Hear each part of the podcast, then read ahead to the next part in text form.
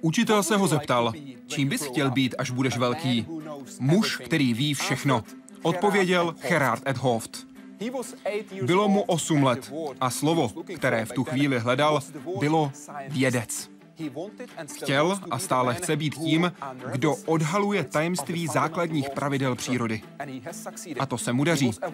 Nobelovu cenu získal za to, že výrazně pomohl pochopení a popsání chování těch nejmenších známých částí světa.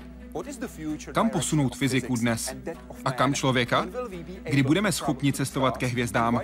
A proč chce, aby základnu na měsíci stavěli roboti, které bude ovládat kdokoliv z nás přes svůj počítač ze svého obýváku?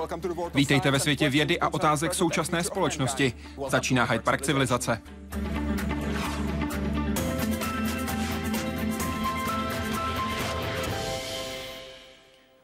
Pane profesore, moc děkuji, že jste přijal naše pozvání. Dobrý večer. Dobrý večer. Profesor Gerard Edhoft je vaším hostem. Seznamte se. Muž, který svou životní práci zahájil už ve 23 letech, a to jako doktorant na univerzitě v Utrechtu.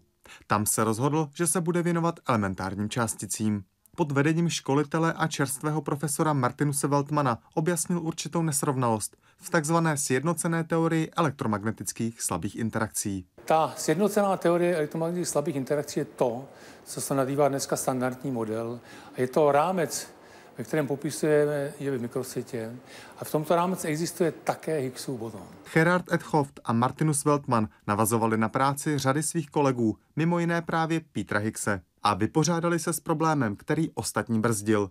Dokázali, že teorii kvantového pole trojce Feynman-Schwinger-Tomonaga je možné takzvaně renormalizovat i pokud tato teorie zahrnuje částici, dnes známou jako Higgsův bozon. To, co udělal Martinus Weltmann a Gerard Hofft, bylo důkaz, že tato teorie je dobrá, že v té teorii nejsou žádné matematické nekonzistence, dává smysluplné výsledky ve všech řádech poruchové teorie. To byl obrovský technický pokrok, obrovský technický krok, který mu skoro dneska ani málo kdo rozumí. Čili bez práce Gerarda Tofta a Martinuse Weltmana by dnešní standardní model zdaleka neměl tu váhu a tu důvěru, jako má dneska. Právě za tento postup dostali Martinus Weltman a Gerard Edhoff v roce 1999 Nobelovu cenu za fyziku. Dokázali matematicky popsat, co jiní jenom sledovali.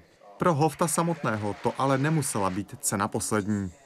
O pět let později totiž trio Vilček, Gross, Politzer dostalo Nobelovu cenu za práci o chování kvarků v bezprostřední blízkosti. Tu matematickou veličinu, ten fakt, který oni objevili, znal eh, Gerard Hoff rok předtím.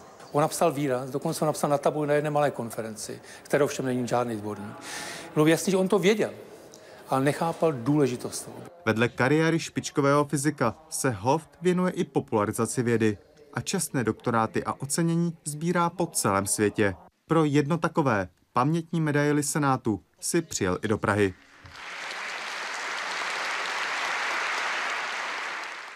Jaroslav Zoula, Česká televize. První otázku poslala přes web Marika, která se ptá, pane profesore, jak byste vysvětlil elektroslabou interakci? V čem přesně spočíval objev, za který jste dostal Nobelovu cenu? Není vůbec jednoduché na takovou otázku odpovědět ne odborným jazykem, protože ten problém, kterému jsme čelili, byl uh, poměrně dost uh, závažný a těžký. Ten problém, který před námi tedy stál, byl, že jsme věděli, že na sebe částice působí různým způsobem a že ty síly, které na ně působí, lze rozdělit na tři druhy. Vlastně čtyři. Máme zde silnou interakci, elektromagnetickou sílu, gravitaci, ale potom bylo ještě něco mezi tou gravitací a elektromagnetickou silou a sice slabá síla, slabá interakce. Všechny ty síly mají různé rysy. A jak vyplývá z toho pojmu, tak silná interakce je ta nejsilnější, elektromagnetická síla je něco mezi tím a slabá síla je skutečně tou nejslabší. A zaznamenáváme ji až po určitém čase. A gravitace v tomto případě je velice slabá. Takže k ní běžně vůbec nepřihlížíme. Silná internace je taková tajemná, řekněme, a nevěděli jsme, co tehdy s ní vůbec si počít. Slabá síla to je něco, co jsme se snažili pochopit, protože existovala řada experimentů zaměřených na slabou interakci, na slabou sílu. a mělo se za to, že by bylo možné jí přisoudit základním částicím mezi dvěma předměty. Vlastně máme jednu částici, druhou částici a mezi nimi se pohybuje intermediální vektorová částice. Tato částice, mohli jsme její hrubým způsobem popsat, jaké byly její vlastnosti, ale bylo to trochu záhadné. Když jste se snažili vypočítat efekt této částice, tak ty výpočty neseděly.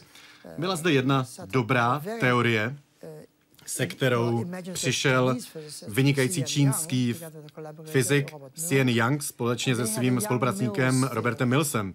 Teorie se nazývala teorie Younga a Millse a predikovala věci, které prostě neexistovaly. Například, že ta intermediální částice neměla mít žádnou hmotnost, ale my jsme věděli, že musela být velice těžká. A byly tam další věci, které nedávaly smysl. Ta teorie sama o sobě byla dost restriktivní. Takže jsme museli přijít na to, jak to celé opravit. Věděli jsme, že existovaly další teorie, které třeba lidé nebrali vážně. Dokonce ani jejich autoři je nebrali příliš vážně. Ta teorie vlastně stanovila, jak Youngova a Millsova teorie by mohla být zasazena do reálného světa, jak této částici přisoudit hmotu. Tak jsme to zrevidovali, prověřili, proskoumali a zjistili jsme, jaká jsou ta pravidla. A to je to nejdůležitější. Když zjistíte, jaká jsou pravidla, tak potom můžete své výpočty zpřesnit a získat přesné odpovědi na danou teorii. A na základě toho také zjistíte, jaká jsou omezení. Máte tedy teorii, která je dostatečně přesná a která nám může pomoci predikovat věci co nejpřesněji. Takže jste měli výsledek, no ale neměli jste rovnici. No, ano i ne. Měli jsme experimentální pozorování. Uh, Ta pozorování byla dost zvláštní a vynalezavá, ale nevěděli jsme, co s nimi. Takže jste vymysleli modely, které popisují, co se reálně děje. Přesně, některé ty modely již existovaly, lidé měli představu, jak ty modely nastavit, ale nevěděli, jak provádět přesné výpočty na základě těchto modelů. Takže nejenom, že jsme zjistili, jak dělat výpočty, ale také jsme zjistili, jak sestavovat modely, které budou dávat smysl. A potom, když se to rozneslo, tak lidé přicházeli s dalšími modely, ale ukázalo se, že starší modely, ty nejstarší modely v literatuře byly ty přesné. A tak jsme se snažili na nich ještě dále zapracovat. Na tomhle problému jste začal pracovat už jako student? Student Martinuse Weltmana, kterému se, jak jste řekl v rozhovoru pro Nobelovskou komisi, tehdy říkalo Týny? Ano. Jak se vám s ním pracovalo? Víte, na začátku to bylo hodně intenzivní. A co se stalo, když jste za ním přišel úplně poprvé a řekl, dobře, chtěl bych řešit tenhle problém, chtěl bych pracovat na téhle konkrétní otázce? Víte, musíme pochopit, že on byl úplně jiná osobnost, jiný než já a moje rodina. Ve své rodině máme několik vědců. a tak jsem se vlastně učil, jak přistupovat k fyzice, jak klást správné otázky, ale on pocházel z úplně jiného prostředí, z jiné rodiny, byli tam farmáři, obchodníci. Prostě byl velice praktickým člověkem. Prostě nevěřil když za ním někdo přišel s nějakou extravagantní rovnicí a řekl, to je něco, čemu nevěřím. Nevěřím vašim výpočtům. Tomu, čemu já věřím, je, když mi ukážete výsledky experimentu. Když například projde částice detektorem a klikne to, tak tomu věřím. A vy mi musíte dokázat, proč se to děje tak často tímto směrem a ne jiným. Jak jste ho přesvědčil? No, musel jsem ho přesvědčit tak, že udělám něco, co on nedokázal. Bylo to těžké. Abych vysvětlil, co znamená, když mluvíte o své slavné rodině a řekl bych velmi oceňované rodině, musím říct, že Fritz Zernike byl váš prastrýc, je to tak? Ano. Nobelovu cenu získal v roce 1953 Nicolas Gottfried van Kampen, váš strýc. Byl velmi, velmi respektovaný profesor, a to nejen na vašem gymnáziu.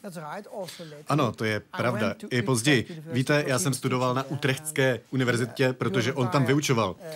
A během mých studií na gymnáziu jsem se ho pořád na něco ptal. On říkal, já ti na to nedokážu odpovědět, musíš chodit na moje přednášky.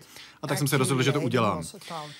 Leiden, tam je taky univerzita, Leiden je město, které je blíž eh, našemu domovu, ale on mi řekl, ne, musíš eh, chodit na Utrechskou univerzitu ke mně. Jak probíhala vaše maturitní zkouška z biologie na gymnáziu, na které jste chodil? Ano, to je dobrá historka. Bylo to tak, měl jsem učitelku biologie. Byla to milá paní, nikdy nikoho nenechala propadnout, a jednou ve škole probíhaly třídní schůzky. Rodiče chodili na konzultace a otec, můj otec si všimnul, že vlastně nikdo za naší učitelkou biologie nechodí. A tak se k ní vydal a chtěl se zeptat, víte, můj pradědeček byl velice známý zoolog a biolog.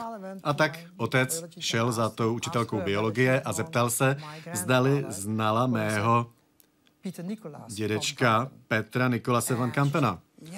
A ona řekla, samozřejmě, byl to můj pedagog, znala jsem ho a vůbec jsem nevěděla, že u nás studuje jeho vnuk.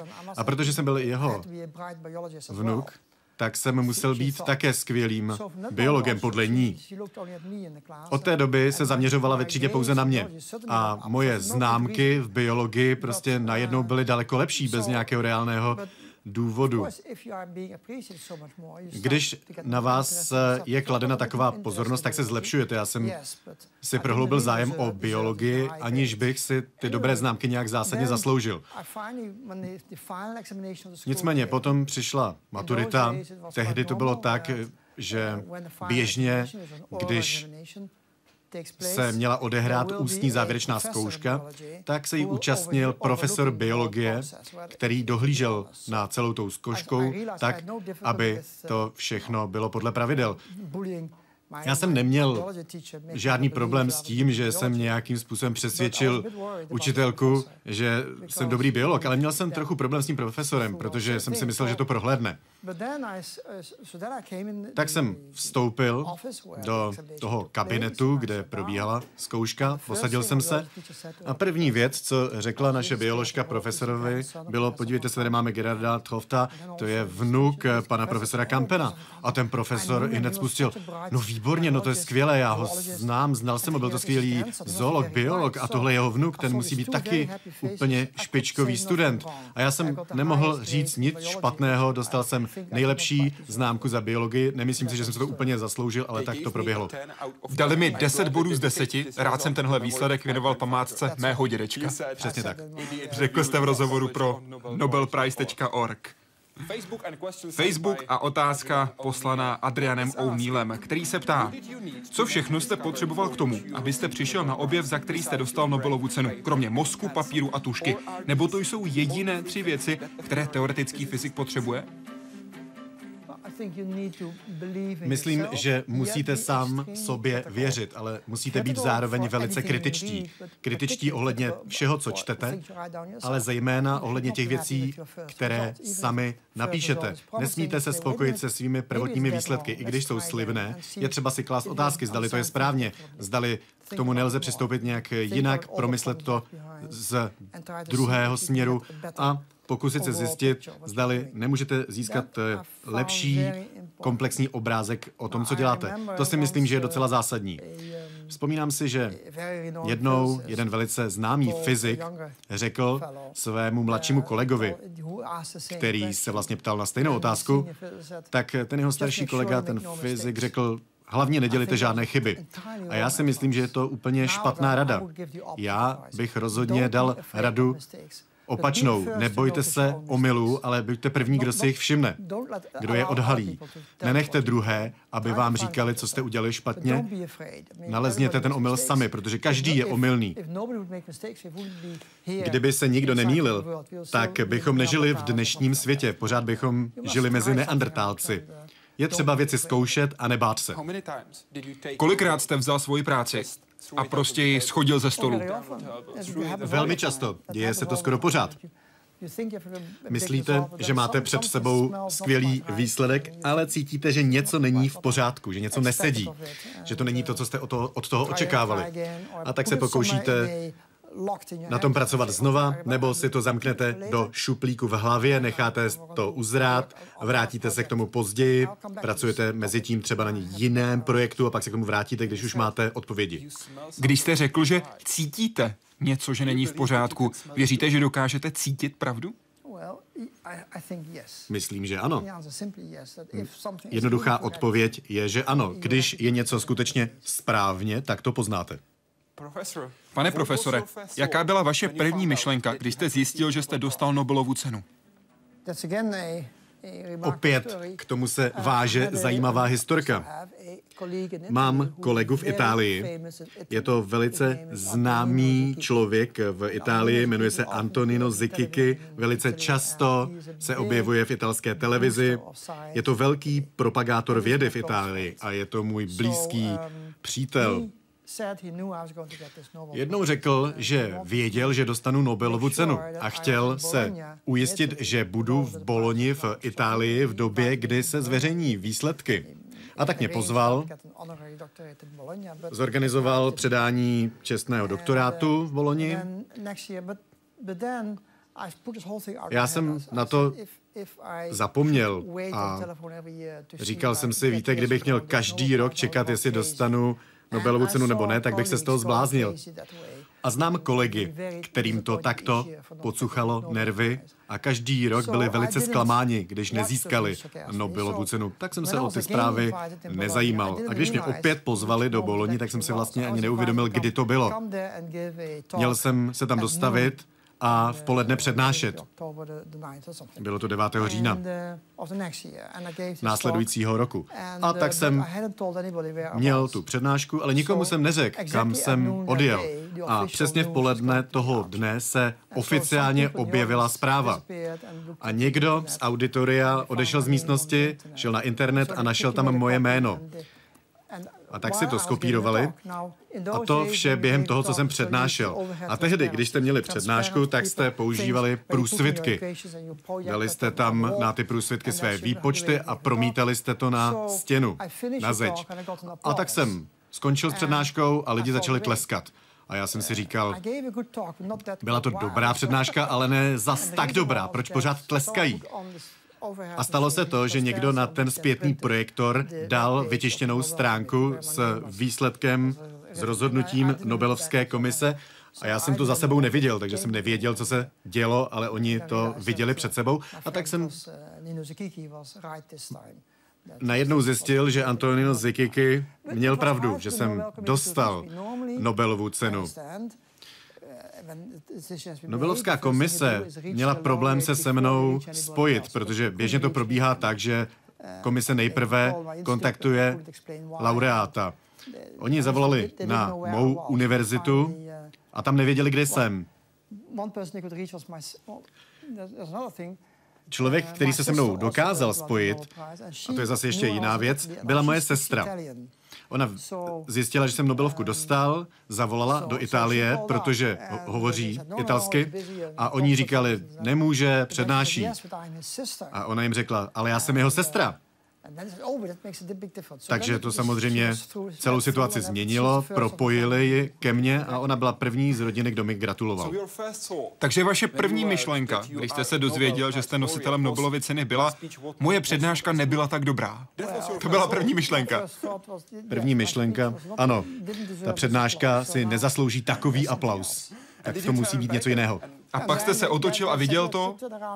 Ano, řekli mi, otočte se a podívejte se. A v tu chvíli byla vaše první myšlenka? že to změní můj život a myslím si, že to je pravda. Je to úžasné, jak Nobelova cena lidi mění. A mění v dobrém slova smyslu? Doufám. Pro mě rozhodně, ale pro lidi, kteří se mnou musí žít, to nevím. Co když se teď někteří naši diváci ptají, k čemu je objev, za který jste dostal Nobelovu cenu? Jak ho můžeme využít? Něco se můžeme dozvědět o slabých interakcích. Můžeme mít modely, které popisují, co se děje na subatomární úrovni. Jak to můžeme využít? Jaká je vaše odpověď? Jsou zde dvě obecné odpovědi. První, nejdůležitější pro mě, odpověď je, že chceme věcem rozumět. Jsme příliš nevědomí. V mnoha ohledech se cítím jako laboratorní krysa, kdy vědec zkoumá inteligenci těchto krys a krysa mačká nějaká tlačítka, dotýká se nějakých páček a když zatáhne třeba za tu správnou páčku, tak jí spadne oříšek, ale nicméně ta krysa není chytrá. Pouze ví, že když udělá tohle a potom tohle, tak se stane následující. Ale nezná ten mechanismus. My jsme příliš nevědomí a myslím si, že i vědci jsou přesně jako tato laboratorní krysa. A řeknou si třeba, tak dnes umřu hlady, protože jsem příliš nevědomý a nedokážu problém řešit. Lidstvo je takové. Takže když uspějeme, tak jsme pouze tak chytří jako ta krysa, v té laboratorní kleci.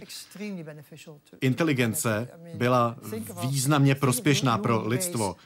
Představte si lidi, lidstvo před deseti tisíci lety, kdy jsme všichni byli ještě hloupí. Inteligence a to, že studujeme přírodu, vemte si, kam nás to dovedlo na této planetě. Naprosto to změnilo nejen naše životy, ale celou planetu. Takže to, že jsme inteligentní, je velice zásadní. Podívejte se na výzvy přírody.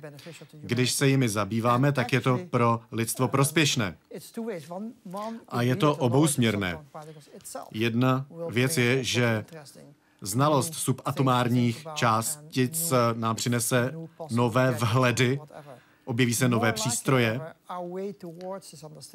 a to, že se dostaneme k tomuto poznání, sebou přivede to, že budeme vyrábět lepší přístroje, lepší magnety v urychlovačích, budeme schopni vyrábět silnější detektory, prostě budeme uvažovat ve velkém. A všechny tyto znalosti budou prospěšné z dlouhodobého hlediska. Typickým příkladem rozšířeným mezi vědci je World Wide Web, internet. Celé to začalo jako iniciativa fyziků, kteří se chtěli vzájemně propojit, protože způsob komunikace tedy byl přes telefon, ale oni chtěli spolu komunikovat přímo pomocí počítačů. Měl to pomoci vědcům, fyzikům, ale pomohlo to celému světu. Nedokážeme si představit život bez internetu, bez internetu v naší společnosti. Podobné vynálezy jsou jakými si vedlejšími produkty vědy. Takže i když to nemá přímé využití, tak to má využití jako vedlejší produkt. Zmínil jste internet. Ve vaší knize Playing with Planets jste napsal, cituji, v určitém slova smyslu bude internet inteligentní sám o sobě a to proto, že velmi speciální, mohli bychom říct expertní systémy, budou komunikovat a spolupracovat dohromady. A k tomu jste dodal, inteligentní internet není dost. Dřív nebo později budeme vyžadovat počítače, které budou inteligentní. A já věřím, že tohle se skutečně stane. Ano. Kdy? Kež bych na to mohl odpovědět, ale teď jste mě nachytal s otázkou, na kterou nedokážu odpovědět, jak dlouho to trvat bude. Bude trvat. A ta inteligence není nějakou zvláštní vlastností hmoty. Naše mozky jsou inteligentní ve svém podstatě, nicméně máme své nedostatky. Nedostatky, které stroje nemají. Takže jakmile budeme vědět, jak spojit inteligenci a stroje, Budeme dále. Nevíme, kdy se to stane. Ten problém by měl být zvladatelný. Dobrý večer, pane profesore. Jaká je podle vás nejslibnější takzvaná teorie všeho? Tím myslím takovou, která by nám konečně pomohla dát dohromady kvantovou mechaniku a teorii relativity. Děkuji za odpověď. Kdybych znal odpověď, tak bych o tom psal knihu. Každopádně obecný problém je problém účetního systému přírody.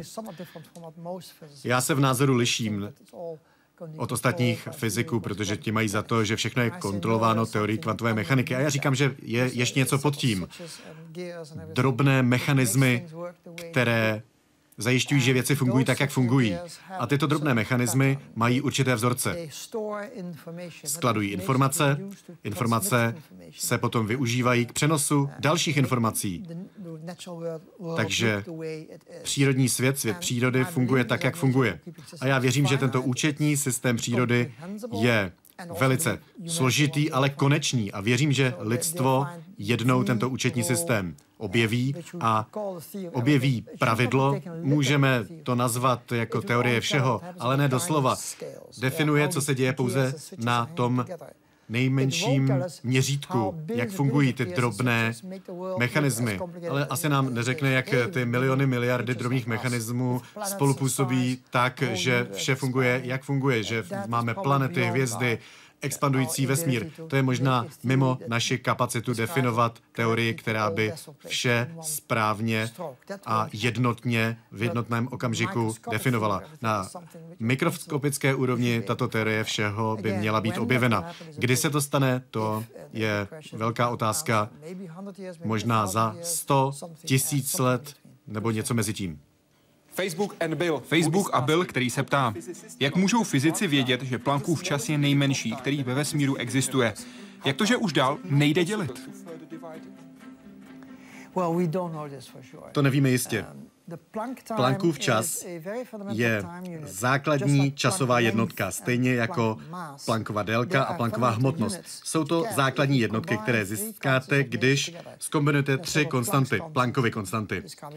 Je to základ kvantové mechaniky. Máme zde rychlost světla, to se vztahuje ke speciální relativitě. A máme zde Newtonovu konstantu související s gravitační silou. Potom zde máme tři rozměry, čas, prostor, hmotnost.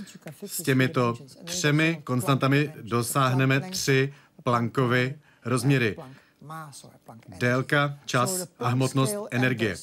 Planckova škála je důležitá a je to automatická součást fyziky. Takže vlastně můžeme se domnívat, že nemůžeme umístit více než jeden díl informace na Planckovu plochu nebo délku. A tato část informace potřebuje určitý čas, aby se dostala na další Planckovu plochu. A je velice těžké si představit, že bychom docházeli změřit něco, co se děje mezi tím. Není to nemožné, ale je to těžké. Planckova jednotka je definovaná jako 5,4 desetiny sekundy krát 10 na minus 44 sekundy. 10 na minus to je 44 sekund, to je skutečně směšně malé. 44 kroků, kdyby to kdokoliv měl propočítat, 10 na minus 44, tak to nevypočítá ani do konce existence vesmíru. Je to tedy skutečně nepatrný časový úsek. Podrobně se tím zabýváte ve své knize Time in Powers of Ten, kterou jste napsal se Stefanem Fandoranem. Vydaná byla v roce 2014 a v té knihe jste napsal, cituji, když byl vesmír starý jen 100 sekund, byl už 80 světelných let velký. Jak je to možné? No, protože růst vesmíru to není něco podobného jako růst fyzických předmětů. Zahrnuje to časoprostor. A zdá se téměř zázračné, že během několika sekund vznikly světelné roky po vzniku vesmíru. Není to o tom, že by se od sebe věci vzdalovaly, jde o to, že mezi nimi vznikl čas a prostor. Vesmír měl danou strukturu, velikost, ale čas a prostor vznikal mezi těmi objekty, mezi těmi předměty. To znamená, že částice se nehýbaly tak rychle, nepohybovaly tak rychle, ale vznikl mezi nimi čas a prostor a to je vlastně preferovaná teorie dnes pro většinu kosmologů. Já na tom přímo nepracuji, ale myslím si, že ta analýza je v zásadě správná, protože je to jediný způsob, jak pochopit, že vesmír má svou stávající formu, že je homogenní že je široký, že se stále rozšiřuje. Jediný způsob, jak to zpětně extrapolovat, je domnívat se, že existoval moment v historii vesmíru, kdy ta expanze byla neuvěřitelně rychlá. Mnohem rychlejší než rychlost světla. Vypadá to, že rychleji než rychlostí světla, ale rychlost světla znamená něco jiného. Nevztahuje se to na způsob, jak vzniká čas a prostor. Můžeme si to představit jako nafukovací balon. Po něm leze mravenec. Vy nafouknete velice rychle ten balónek a ta rychlost je daleko rychlejší než rychlost toho mravence. Kdybychom si představili, že mravenec leze rychlostí světla, tak ten balónek roste daleko rychleji. Takže vám jde o věci uvnitř nebo na povrchu, nikoli o vesmír jako takový. Přesně tak. Fyzikální výzkum se stává stále náročnějším. Finanční náklady prudce rostou. Ale cesta od základního výzkumu k aplikacím je stále delší. A mnoho lidí asi takový výzkum nebude chtít podporovat. Jak hodláte veřejnost přesvědčovat o důležitosti teoretického bádání? Um, Také se na tom podílí více a více lidí a stojí to více a více peněz. Ale Pořád si myslím, že to stojí za to. Zamysleme se, co jsme se dozvěděli o vesmíru, o planetách. Ty teleskopy, které potřebujeme, aby objevovaly planety, musí být umístěny ve vesmíru. A to platí o fyzice subatomárních částic. Můžeme si to dovolit? Když se podíváme na jiné výdaje, tak třeba hudební festival nebo olympiáda. To také stojí miliardy. A také se při nich lidé baví.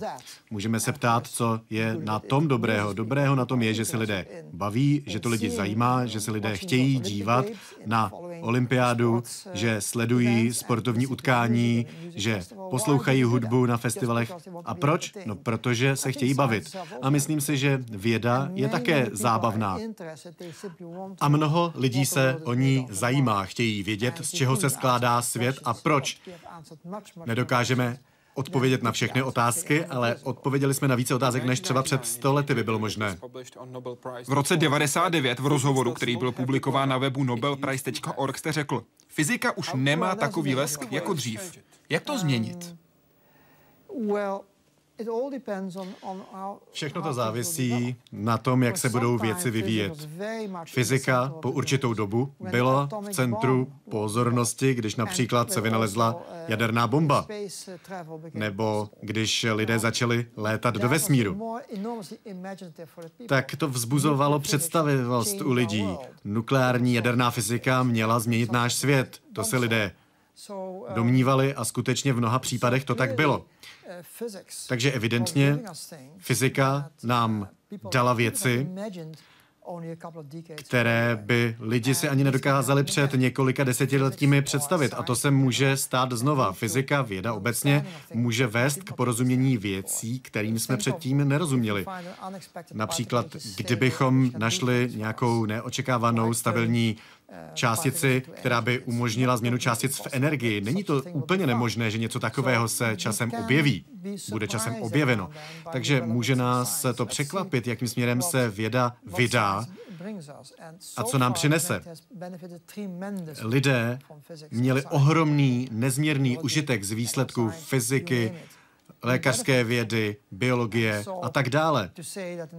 Takže říci, že v budoucnu už to tak nebude, to si myslím, že není reálné. Historie ukazuje opak. Umělá inteligence, to je téma Skynetu. Právě tak se podepsal jeden z našich diváků. A právě on se ptá, jestli bude někdy umělá inteligence natolik rozvinutá, že se vyrovná člověku. Jak to odhadujete? Za jak dlouho? No Netuším, jak dlouho to bude trvat. Lidé se v názorech různí, ale řekl bych, že několik set let, možná dříve, možná později. Ale stane se to. Rozhodně. A nejen, že umělá inteligence s námi bude soupeřit, ale bude se jí dařit daleko více, bude daleko inteligentnější, než jsme my. První věc, kterou si musíme položit jako otázku, je, že oni se budou snažit pochopit lidské bytosti. Umělá inteligence se bude snažit pochopit, proč se chováme tak, jak se chováme, proč je svět takový, jak je, proč jsou války, kriminalita, finanční krize a tak dále. Na všechny tyto otázky existují odpovědi. My tedy sestrojíme umělou inteligenci, která bude nás studovat. Ano. A myslím, že se jednoho dne stane, že nás budou studovat a že poskytnou odpovědi na otázky, kde nás omezuje představivost. Obáváte se důsledků? Trochu. Trochu, co to znamená? Kdyby všechno probíhalo hladce, tak by to bylo skvělé pro lidstvo, ale když by se něco pokazilo, tak vidíme, jak to popisují autoři sci-fi knih, filmů, tak tam nalezneme představy o tom, co by se stalo, kdyby počítače byly chytřejší než lidé. Marek Kovář se ptá, vrátíme se zpátky na měsíc? Ne, dlouho? O tom jsem přesvědčen. Podle mě má měsíc svůj účel. Můžeme na něj cestovat a snažit se ho kolonizovat. Problém je, že tam je velice málo vody a vy potřebujete vodu k životu. Nicméně určitá voda tam je, kterou můžeme použít. A další věc je, že možná budeme kopat pod povrch měsíce. Povrch měsíce je vystaven záření radiaci a vy potřebujete asi metrovou clonu z nějakého pevného materiálu, možná sklo, takže možná se vybudují nějaké velké skleněné domy. Život na měsíci není jednoduchý.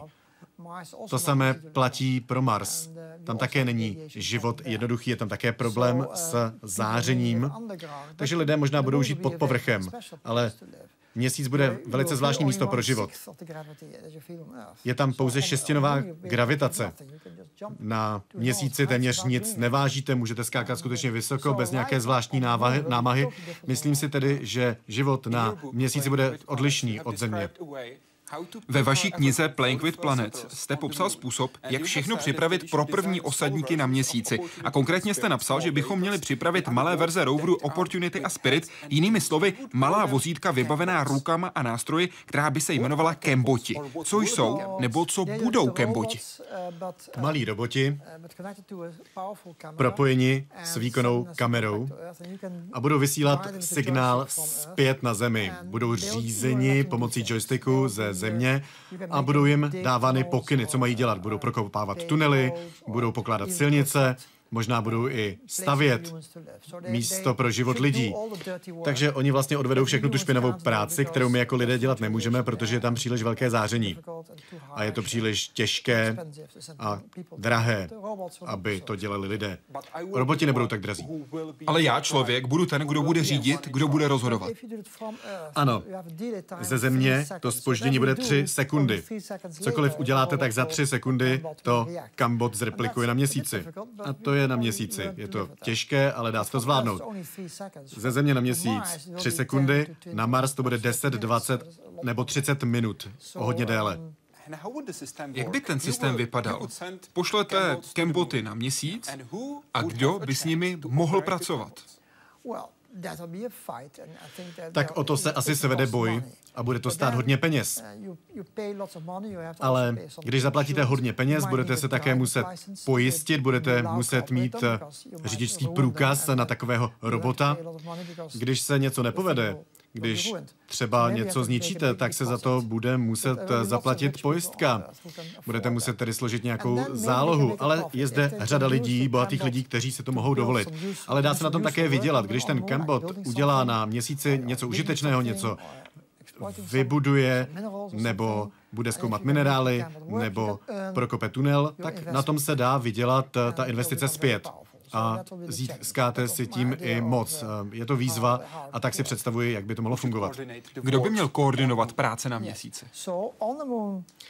Na měsíci, na začátku, tam nebude nikdo, ale po určitém čase se na měsíc eh, dostanou lidé a budou se pokoušet tam žít. Budou řídit, roboty nebudou mít eh, to tři sekundové spoždění. Takže široká veřejnost postaví, řekněme, hotel ano. pro první osadníky a ti v něm potom budou sedět v křesle, sedět na měsíci a řídit kemboty. Ti budou stavět například eh, silnice, nemocnice, farmy, zkrátka všechno, co bude potřeba pro život na měsíci, aby mohlo dorazit víc osadníků. Ano. Máte časový plán? Vlastně jste to popsal, můj časový plán není detailnější než ten váš. Takže ano, to jsou ty možnosti. A představme si to jak to provést. Samozřejmě vedle toho je projekt Mars. Někteří lidé se na to dívají jinak, jak celý tento projekt zafinancovat. Možná to bude jedna velká gigantická reality show. Projekt Mars One. Ano, bude to velice drahé, ty vysílací poplatky a práva. A když to uspěje, tak samozřejmě veškerá mass media budou soutěžit, aby z toho také si něco utrhla.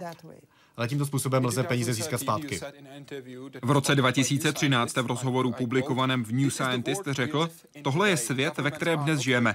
Vlády nechtějí dávat peníze do projektů, jako je Mars One, takže prostředky musí být z jiných zdrojů. A jestli to budou televizní reality show, jako Velký bratr nebo X Factor, tak ať. Takže vám se to nelíbí, ale nevidíte jinou cestu. Vědci by měli obavu, kdyby se to mělo ubírat tímto směrem. Mysleli by si, že jsou majetkem médií, která by určovala, co se má a nemá dělat. Ale věda v takové pozici už se nachází. Vlastně jsme závislí na veřejnosti, která chce, aby se to či ono dělalo nebo nedělalo. A tohle by byl pouze extrémní příklad. Neměli bychom si stěžovat a místo toho bychom měli říkat, že to je jediný způsob, jak ty věci provést. Celý ten projekt kolonizace měsíce, Marsu je v první řadě velký vědecký projekt. Je to věda kolonizace těles, jako je měsíc nebo Mars úspěšně tak aby kolonie fungovaly. Zdali je to možné nebo ne. Na první pohled se to zdá jako téměř nemožné. Zřídit kolonii na měsíci nebo na Marsu či jinde, která přežije, bude autonomní a bude schopna žít z vlastních zdrojů, to je velká otázka. Zdali to je vůbec možné. A musíme nalézt odpověď pouze, když to zkusíme. Takže první krok by mělo být zajištění kolonie kdekoliv ve vesmíru, abychom si byli jistí, že dokážeme přežít a potom udělat další krok a letět na Mars. Takovou představu jsem měl, ale lidé z projektu Mars One uvažují jinak. Máme zde ten mediální rozměr, Řekněme, že Mars je větší výzva v kontextu lidské představivosti. Proto přeskočili fázi měsíce nebo fázi budování vesmírných lodí, velkých vesmírných stanic na oběžné dráze Země. Tohle přeskočili, řekli, to nestačí, prostě potřebujeme dostat lidi na Mars. Já nejsem odborník na finanční stránku a na nejlepší finanční variantu, možná, že to je ten správný způsob. Podle oficiálního plánu, který je k dispozici na webu projektu Mars One, by první skupina měla odletět ze Země v roce 2026, druhá pak v roce 2028. Uvidíme, co se nakonec stane. Jste ambasadorem toho projektu. Myslíte si, že časový plán je realistický? Mám určité obavy. Stejně jako mnozí jiní jsem skeptický. A nejvíc skeptický jsem ohledně dvou věcí. Za prvé časový plán a za druhé náklady. Když se podíváme na jiné velké projekty, tak ty náklady nejsou tak velké. Hovoří se o nějakých 6 miliardách dolarů, necelých 6 miliardách eur. To se zdá jako hodně peněz, ale není to tolik v porovnání s jinými velkými projekty, takže si myslím, že to asi bude stát daleko víc. A je třeba nebýt příliš optimistický, protože oni nejdřív chtějí použít na Marsu roboty a to bude hodně těžké. Myslím si, že to trochu zpomalí celý proces, ale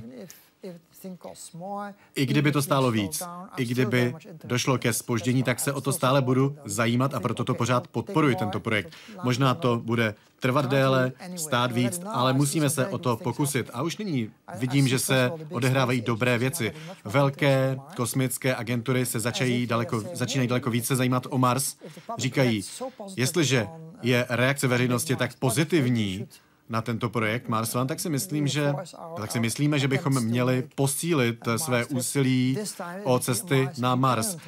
A nyní už by to byly zpáteční cesty na Mars a zpět. Mars One hovoří o tom, že je to moc eh, složité.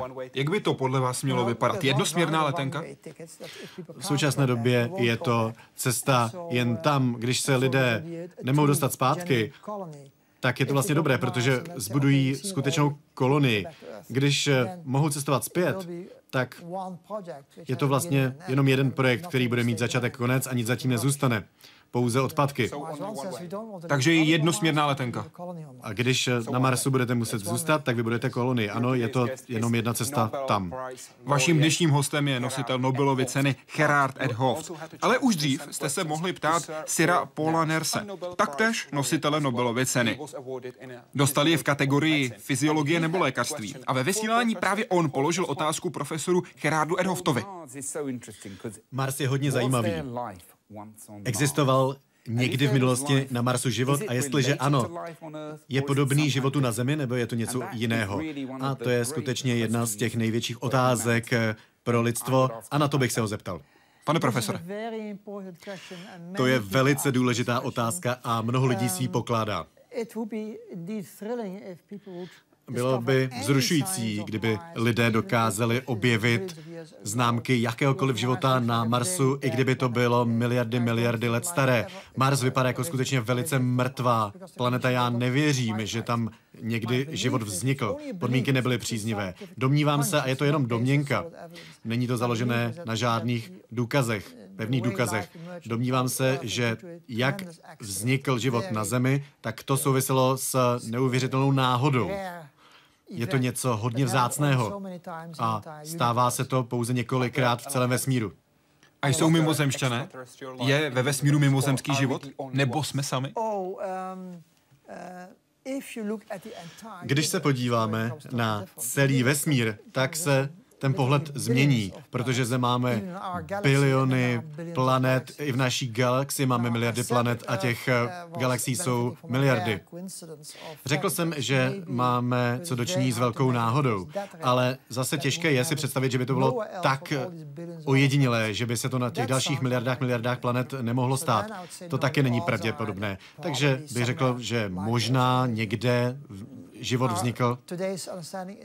My to dnes chápeme nějakým způsobem, ale ta odpověď vlastně, to naše porozumění nestačí. Možná, že je zde celá řada životů, anebo na druhé straně je to velká výjimka pouze na Zemi a nikde jinde, ale také je možné cokoliv mezi tím.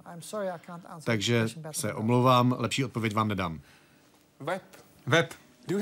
Troufnete si mít názor na to, jak dobrý a pravdivý obraz fungování vesmíru nám teoretická fyzika v současnosti podává? Blížíme se k bodu, kdy se bude nových otázek a problémů k řešení objevovat stále méně a úplné vysvětlení vesmíru bude na dohled? Co víme?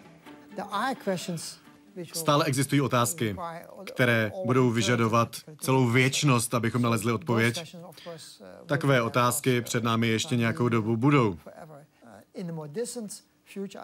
Myslím si, že ve vzdálenější budoucnosti nalezneme základní rovnice přírody. Jak dlouho to bude trvat, to nevím.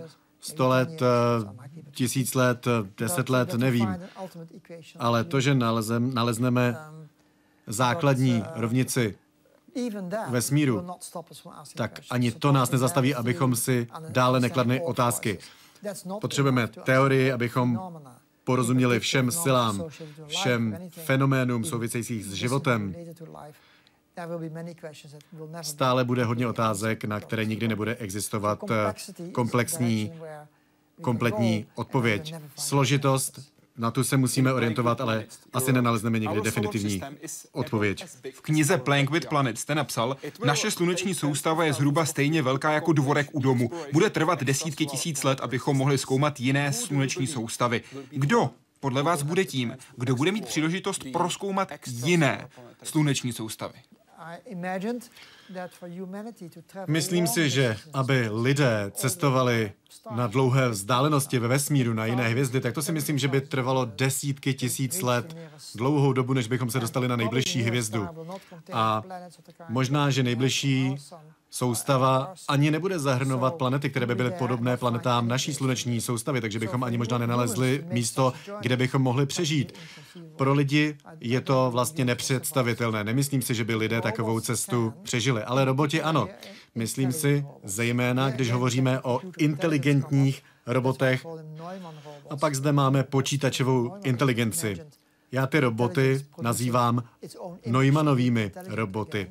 Vlastně takový roboti jsou schopni replikovat svou inteligenci. I lidé jako my vlastně každý den jsme schopni zreprodukovat svůj obraz své vlastní inteligence, takže si myslím, že roboti by měli zvládnout to samé. A tito roboti jsou v daleko lepší pozici, aby cestovali na vzdálené hvězdy. Nebude je tolik poškozovat záření jako nás. A nebudou mít takové nároky, budou žít ve vaku, v nízkých teplotách. My bychom potřebovali žít v pokojové teplotě, potřebovali bychom vyhřívání, potřebovali bychom potravu pravidelně. Roboti nic takového nepotřebují. Potřebují se pouze čas od času opravit, opravit poruchy. Musí zde být možnost průběžného opravování těch, řekněme, zranění, která vznikla při cestě na vzdálené hvězdy. Proto musí být inteligentní kolonie inteligentních robotů. To opět bude trvat desítky tisíc let, než něco takového vznikne a než se dostanou na nejbližší hvězdu. Mezitím ale jsou zde další objekty mezi hvězdami, jako například planeta Pluto, které, okolo které proletěla nedávno sonda. Pak zde máme trpasličí planety a větší objekty jako planetoidy nebo asteroidy. A můžeme se pokusit i o kolonizaci těchto objektů. A ty nás přivedou blíže a blíže k těm vzdáleným hvězdám. Je to způsob, jak se tam dostat, že budeme kolonizovat věci v mezihvězdném prostoru. Analytik se ptá, pane profesore, budeme umět cestovat v čase? Ptám se, jestli ano nebo ne, nikoli kdy, protože pokud ano, otázka kdy bude irrelevantní. Ta otázka sama o sobě vlastně už ukazuje, že Otázka cestování v čase je takový protimluv. Nemůžeme cestovat v čase tak, jak si to představují autoři z sci-fi. Vy vlastně můžete cestovat v čase jen tak, že čas zpomalíte. Můžete se nechat zmrazit a potom oživit za několik tisíc let. To je cestování v čase, které nestojí proti žádným fyzikálním zákonům, ale je to nuda, protože můžete cestovat jenom jedním směrem a nespět. Mé chápání fyzikálních zákonů jde v tomto smyslu. Můžete něco zpomalit, můžete zpomalit své životní funkce, tak, abyste rychleji byli schopni se dostat do budoucnosti, ale opačně to nejde. A všechny zákony fyziky vlastně indikují, že se v čase vrátit nemůžeme. Ať už se vám to líbí nebo ne, to je jedno, protože ne všechny zákony fyziky a přírody jsou tak přátelské, jak vám říkají autoři z sci-fi. Jsou to velice drsné zákony a cestu v čase zpět neumožňují, je mi to líto, ale je to realita. Mluvíte o science fiction. Poslechněme si jednu z nejslavnějších věd z jednoho z nejslavnějších sci-fi seriálů všech dob. Beam me up, Mr. Spock. Ready to beam up, Jim. Beam us up, quickly. Now, Scotty. Earth Enterprise. Scott here, sir. Well, beaming up, I can do it in French. Ne pas beam me up, uh, Scotty. Co si myslíte o přenesně? Já nevěřím, že to je realistický scénář pro cestování, teleportaci v blízké budoucnosti, takže prostě tuhle část Star Treku neberu. Nathan Folder se ptá, vždycky jste chtěl být fyzikem a čím jiným byste chtěl být dnes, když ne fyzikem? Odpověď na první otázku je ano. Když jsem řekl vědec, tak jsem měl na mysli fyzik. Ale samozřejmě jsem chtěl ještě něco jiného, jak jste si asi všimli, tak jsem také chtěl cestovat do vesmíru. Chtěl jsem se stát astronautem, když jsem byl malý kluk. A uvědomil jsem si, víte, tehdy ještě neexistovaly vesmírné lodě a problém byl gravitace, jak se dostat mimo gravitační pole. A tak jsem si uvědomil, že musím studovat přírodní zákony. Co je to gravitace, jak se z ní dostat? Existuje antigravitace, to si některé děti kladou takovéto otázky, já jsem si je kladl. A abych se stal astronautem, tak mě bylo jasné, že se musím naučit o přírodních zákonech něco, tak abych se dostal do vesmírné lodě. Když znáte přírodní zákony, tak musíte znát také matematické zákony, začala mě zajímat matematika a tak jsem se nakonec stal fyzikem. Vesmír musel stranou. Vzpomínáte si na vaši rodinnou dovolenou v roce 1956? Jeli jste tehdy do Jižní Belgie a celou dobu vám prašelo? Celé dva týdny? Ano. Co jste tehdy našel v domě, kde jste bydleli? Asi jsem to popsal v jedné ze svých biografií. Ano, nedalo se tam vůbec nic dělat v tom domě, ale byl tam starý klavír. Já jsem ten klavír viděl a zaujal mě. Otec chodil na hodiny klavíru stejně jako moje maminka a otec mi vysvětlil, tady je C, je to klávesa přibližně uprostřed klaviatury a pak tady máte D, E, takhle se to zapisuje do notového záznamu a řekl mi, tady to začíná a zbytek si můžeš dopočítat. A dal mi takový malý zpěvníček, eh, takovou knížečku, kde byly na jednom řádku vždycky zapsané krátké skladbičky, písničky, byly jednoduché, tak já jsem dokázal to nějakým, nějak napodobovat na tom piáně na té klaviatuře a když jsem potom přijel domů, tak mi rodiče řekli, my jsme oba dva chodili jako děti na klavír. Nesnášeli jsme to a jak jsme trochu vyrostli a mohli jsme se začít rozhodovat sami za sebe, tak jsme přestali na hodiny klavíru chodit. Ale jestli ty chceš, tak můžeš hodiny klavíru navštěvovat. Sehnali pro mě velice dobrou učitelku, byla na mě přísná, naučila mě to hodně, někdy to bylo příliš těžké, abych to uměl zahrát, ale snažil jsem se. A od té doby mám klavír rád. Um, uh, Snažím se při hře na piano odpočívat. Kombinace mladého muže, který hraje na klavír a který sní o tom, že se stane astronautem a který také sledoval přistání člověka na měsíci. Jak jste řekl, byl jste, cituji, přilepený k televizi. A když se Neil Armstrong chystal na první chůzi po měsíci, rozhodl se pustit jednu velmi, velmi speciální nahrávku.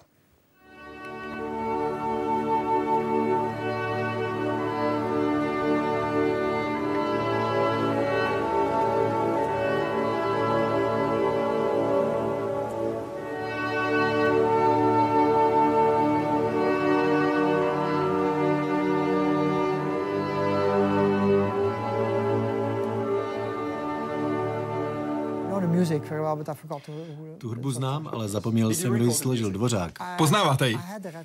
Ano, nahrávku mám, ale najednou jsem byl trochu zmatený, nicméně tu nahrávku mám a ta hudba se mi hodně líbí. Symfonie z Nového světa od Antonína Dvořáka, tu už jsme právě teď slyšeli, tu lidé slyšeli, když sledovali, co se v té době dělo na měsíci. A my jsme pro vás připravili speciální dárek, protože doufáme, že stále hrajete dál na klavír, doufáme, že stále máte rád vesmír a doufáme, že se stále chcete posouvat dál a dál. Proto jsme pro vás připravili právě tohle. To je hodně zajímavé. Tohle je všechno, co potřebujete, abyste mohl na klavír hrát symfonii z Nového světa. Skvěle. Doufám, že si to užijete, že vás to bude bavit. Doufám, že budete mít v životě štěstí, ať už se v budoucnu rozhodnete dělat cokoliv. Děkuji. Moc děkuji za rozhovor, pane profesore. Děkuji vám za váš zájem.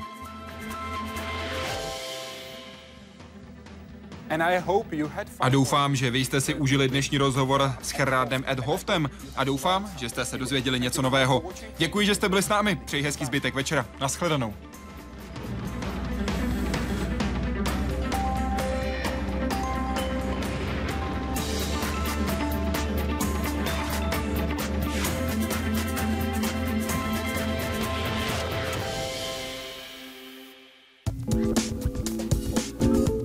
Deset případů Majora Zemana. Kriminální, ale hlavně propagandistický seriál, který nečekaně přežil svou dobu. Jak vlastně vznikl a jak se zrodil jeho mýtus. A jak nebezpečný je dnes v historii CS